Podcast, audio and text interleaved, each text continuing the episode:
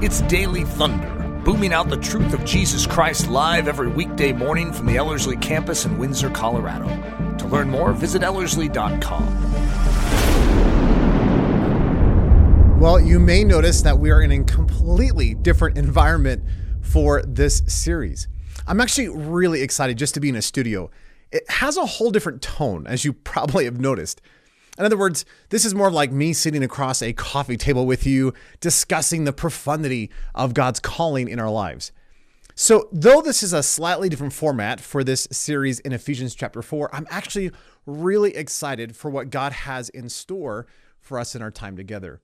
Now, in this little section that we're going to be walking through, I've been calling it just the calling of God in our life. In other words, what does it mean for us to practically press in and know God's calling in our lives? Now, this particular session, I am calling, and it's kind of a cheesy title, but I'm calling it the outflow of the inflow. And the whole idea is this if we don't properly understand Ephesians chapters 1, 2, and 3, well, then we're going to fail to miss the emphasis of what Paul is saying in chapter 4. So, with that being said, let's just kind of walk through a review of Ephesians chapters 1 through 3 because that is going to lay the foundation for where we're going to be heading in this particular series. So, as you probably know, Ephesians, or at least how I've been defining Ephesians, is all about living from our position in Christ Jesus. In other words, this is not a whole list of series of do's and don'ts. Ephesians is not a correction letter. Rather, this is Paul exhorting the church to say, This is what your life as individuals and as the body of Christ is supposed to look like in Christ Jesus. Now, and I've walked through this so many times in this series, but just as a fresh reminder, Ephesians chapter 1 through 3 is all about our seated position. Over 30 times in those three chapters, Paul uses the language that we are to be in Christ, in Him, in whom. And it's that kind of a language. And from chapters 1 through 3, Paul then gets into chapters 4 through 6, which is all about our walking response. So the idea then is we are to be seated in Christ Jesus, that we are to never get to get up from that position. We are to remain fixed in Christ. And yet, while we are remaining seated in Christ Jesus, there should be a flow, there should be a practical living out of what it means to be in Christ, which is chapters four through six. Now, what I want to do again is I just want to walk through chapters one through three with you just as a fresh reminder. So, whether or not you've listened to all the previous studies that we've done in Ephesians or not, this will at least help get you up to speed in terms of what does the first three chapters actually have to say. Again, those three chapters are all about our seated position. It's all the theology and the and the understanding of our position in Christ Jesus. Now, in verses 3 through 14 of chapter 1, Paul begins to talk through our blessings, the blessings that we have in Christ Jesus. Isn't it interesting that every single blessing that God has for you is not contained in something, it's contained in someone? In other words, everything that God wants to do in your life is found in Jesus Christ. And as you walk through those first 14 verses, what you begin to notice is that every single blessing that God has for us finds its fulfillment in Jesus. So, whether it's the adoption or the forgiveness or the fact that we have the outpouring of the Holy Spirit in our lives, all of that is because of all that Jesus has done upon the cross. He is the very blessing that we receive. Now, in verse 15 through 19, Paul begins his first prayer. And he's talking about this idea of receiving wisdom and insight and the knowledge of who Jesus is. It is a profound prayer. And if you haven't listened to that section, I would encourage you to go back and listen to all those sessions or uh, uh, episodes that we've talked through, those studies that we had in chapter one. Now, coming out of the prayer in verse 20, Paul begins to talk about the power of God that is demonstrated. So in verse 19, Paul uses four different Greek words for the word power. And he says, I'm trying to describe the overwhelming power of God that is working and demonstrating itself. Well, what does that look like? So, Paul gives a series of illustrations. He says the power of God is demonstrated first in the life of Jesus, which is chapter 1, verse 20 through 23. And so, Paul begins to describe the life of Jesus and the fact that the Father raised Jesus from the dead. He literally stuck his hand in the midst of physical death and raised Jesus to physical life. And if that wasn't good enough, and that would have been just amazing in, and of itself, he took Jesus and seated him at the right hand of the Father, far above all principality, power, and might, and dominion, and every name that is named, not only in this age, but also in that which is to come, and put everything beneath his feet. And it's an incredible reality. And as you look at that position that Jesus has, it is all because of the power of God working in the life of Jesus. Well, as we move into chapter 2, Paul gives another illustration of the power of God, which is us. So in chapter 2, verse 1 through 10, Paul says, Let me describe how God's power has worked in your life. And he says, Hey, just as Jesus was dead physically, so too you are dead spiritually. And there's an interesting parallel taking place that the same power of God that raised Jesus from the dead is the same power that God did inside of our lives, raising us from spiritual death, bringing us into spiritual life.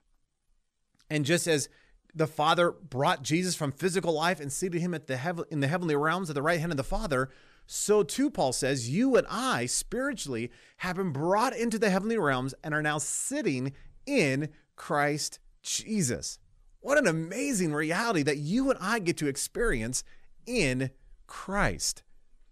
So he gives the illustration of Jesus, he gives the illustration of us spiritually, and then he moves in chapter 2, verse 11 through 22 talking about the demonstration of the power of God in the church. And he says there's these two groups that make up the church you have the Jews and you have the Gentiles. Now, these two groups utterly hated each other. And in fact, there was such animosity. The mindset, and I just love this idea, uh, not in the sense of like, oh, that's amazing, but it's just the severity of this is so intense. But in the mind of a Jew back in the time of Jesus, the thought process was that the only reason why God created the Gentiles was because the Gentiles are going to be the fuel for the fires of hell. so, as you can tell, there was a lot of animosity. There was a lot of conflict between the Jews and the Gentiles. And here's what Paul says He says that that dividing wall that separated the Jews and the Gentiles, Jesus upon the cross has torn that dividing wall down. And now Jesus himself is our peace. So, all the barriers and all the distinctions and, and, all the separation that we had between the Jews and the Gentiles, those have been removed, and now we are one in Christ Jesus. That the body of Christ should be functioning in unity. Now, that seems rather crazy, and I would agree. but that's because it's a demonstration of the power of God. What may look utterly impossible is possible with God. So just as it is impossible to raise a dead man, you know, from the grave, just as it is impossible to raise a spiritually dead man from his sins, so too the power of God is demonstrated in the church by bringing unity amongst these two groups of people who up to this point utterly hated each other. And then Paul, as he moves into chapter 3, gives another illustration, which is his own life. So in Ephesians 3, verses 1 through 13, Paul says that he himself is a demonstration of the power of God because here he is a Pharisee of Pharisees, as we are told. Here he is a persecutor of the church, and yet he is sent as the apostle to the Gentiles. That same group that he would have hated growing up is the very people that God has sent him to to be an evangelist, to be an apostle, to declare the good news of Jesus Christ. Now, at the very end of chapter 3, that we kind of walk through in the last series or the last section of studies is all about Paul's second prayer. And it ends in this phenomenal declaration that everything is possible in Christ Jesus, that he's able to go beyond, over and above all that we can ask or think according to the power that works within us. Again, there's this overwhelming emphasis that everything going on in chapters one through three is about the life of Jesus within. And as I already mentioned, over 30 times in those first three chapters, Paul uses the language of in Christ, in Him, in whom. In other words, our whole life, our whole theology should be wrapped up in Christ, in Him, in whom. This is all about Jesus. Now, take that idea, and as we come into chapters four through six, what you begin to discover is that four through six is all about the practical living of that in Christ reality. So I've been calling it the walking response. In other words, chapters four through six is all about what living in Christ practically looks like within the body of Christ, the church, when you are by yourself, uh, what in Christ looks like in your thinking and in your speaking, in your relationship with others, in marriage and family, down at the job, within spiritual warfare. In other words, Paul is covering the gamut of the Christian life, saying that the Christian life should be defined and marked by the position of being in Christ Jesus. So get this emphasis. There shouldn't be a single area where the reality of Christ in you doesn't influence, inform, and invade your life. In other words, being in Christ is the foundation. Everything in our lives flow from that incredible reality that Paul talks about in chapters 1 through 3. So as we come into chapter 4 and begin to talk about the practicals of the Christian life, you can't just say, "All right, well, I'm going to grit my teeth, I'm going to muster up the uh, the ability and the boldness and, and I'm going to go out and do it." See, you'll miss the whole emphasis. Because the emphasis is not what you can do outside of Christ. Rather, it is all about what he wants to do in and through your life as a believer. So, though it should affect every area of your life, this isn't about self accomplishment. This isn't about self producing the Christian life. Rather, it is about living from that position in Christ every moment of every single day in every arena. So, look at how Paul starts in Ephesians chapter 4 verse 1. Paul says this, "Therefore."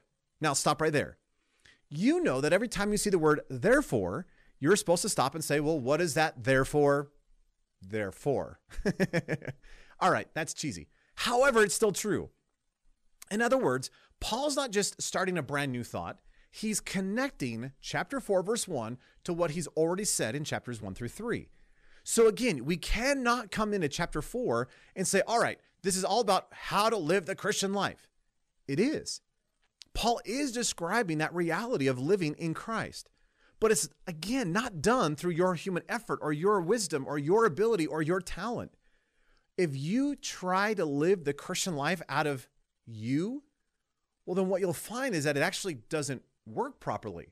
Yeah, you can fake it till you make it for a while but you'll never experience the overwhelming transformation of your soul if you're not living from the position of being in Christ. You must come into chapter four, as we look at chapters four through six. You have to come into that section flowing from chapters one through three.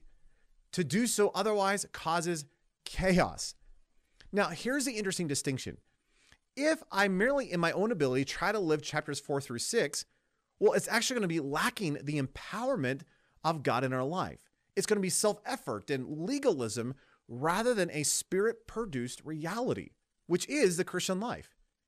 And yet, strangely, if all I have is chapters one through three and I do not move into chapters four through six, well, it produces a great passivity and actually a behavioral heresy in my life. Let me explain that really quick. There's a tendency in the church today that just presumes, well, all right, I'm going to just sit back and do nothing until God forces me. Well, that's not the Christian life. I am to actually go out and live the Christian life, but it's not through my resource. It's not through my wisdom. It's not through my talent or ability. I am to live by the indwelling life of Christ within me. So, as God, through his Spirit, empowers my life, that's how I live. So, yeah, I go out and I live, but I don't lean, I don't trust, I don't have faith in my own ability. I lean, I trust, I have faith in Him. Well, the opposite is sort of true as well. If all I have is the head knowledge, if, if I know all the right facts, chapters one through three, but I fail to live it out in the reality of my life, well, that becomes a behavioral heresy. I might know correct doctrine, I might have all the right answers, but if it's not actually coming out as fruit of my life, well, what good is that information? See, I need both chapters one through three and chapters four through six. I need to have the academics and the understanding and the theology of what it means to be in Christ. but I also must allow that to come in and influence everything that I say and everything that I do. I need, if I may use this language, the whole book of Ephesians for living, not just half of it. Well, here's another thought to kind of sum up that idea.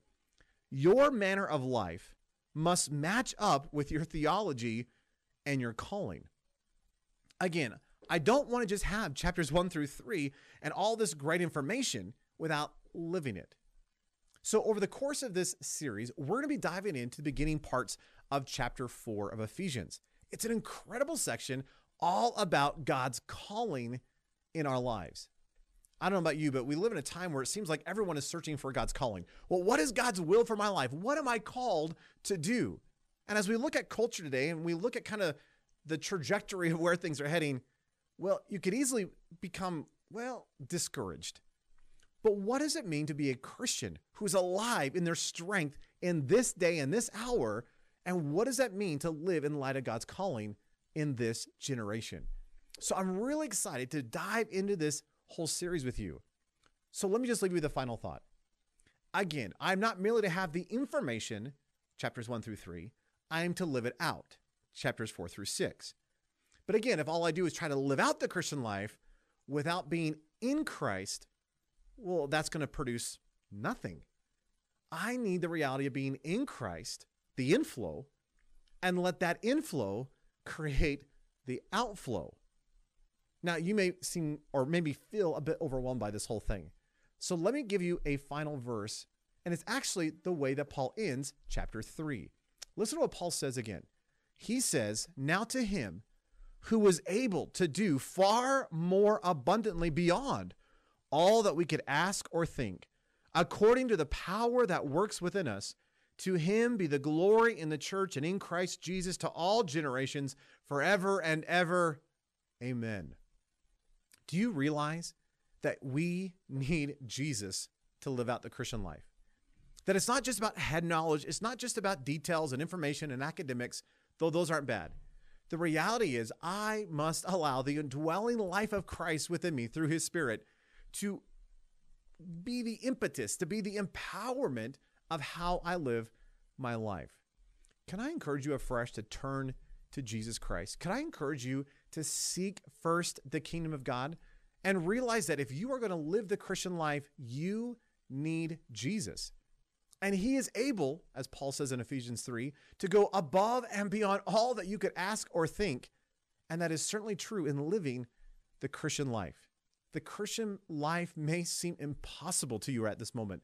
It may seem like a standard far too high, but that is purposely done so, so that you would not rely upon yourself but rather rely upon the strong arm of our God.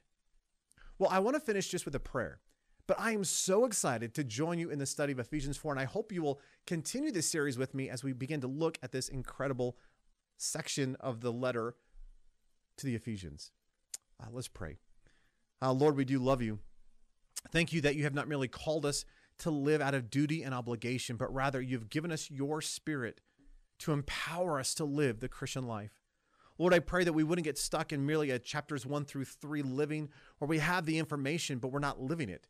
For that is behavioral heresy, where we say one thing, but we don't live it. But Lord, I pray that we wouldn't just march into chapters four through six and, and out of our own grit and determination try to live the Christian life outside of you. Lord, I pray that you would allow us to realize how much we desperately need you to live the Christian life. So, Lord, we just thank you for the rich theology of chapters one through three. Thank you for the wonderful blessings and the wisdom and the re- revelation, the demonstration of your power. But, Lord, oh, we cry out, we need you in this day and this hour to live the Christian life. Lord, we just give you all the praise and all the glory. We love you. In your precious, powerful name we pray. Amen. See you next time.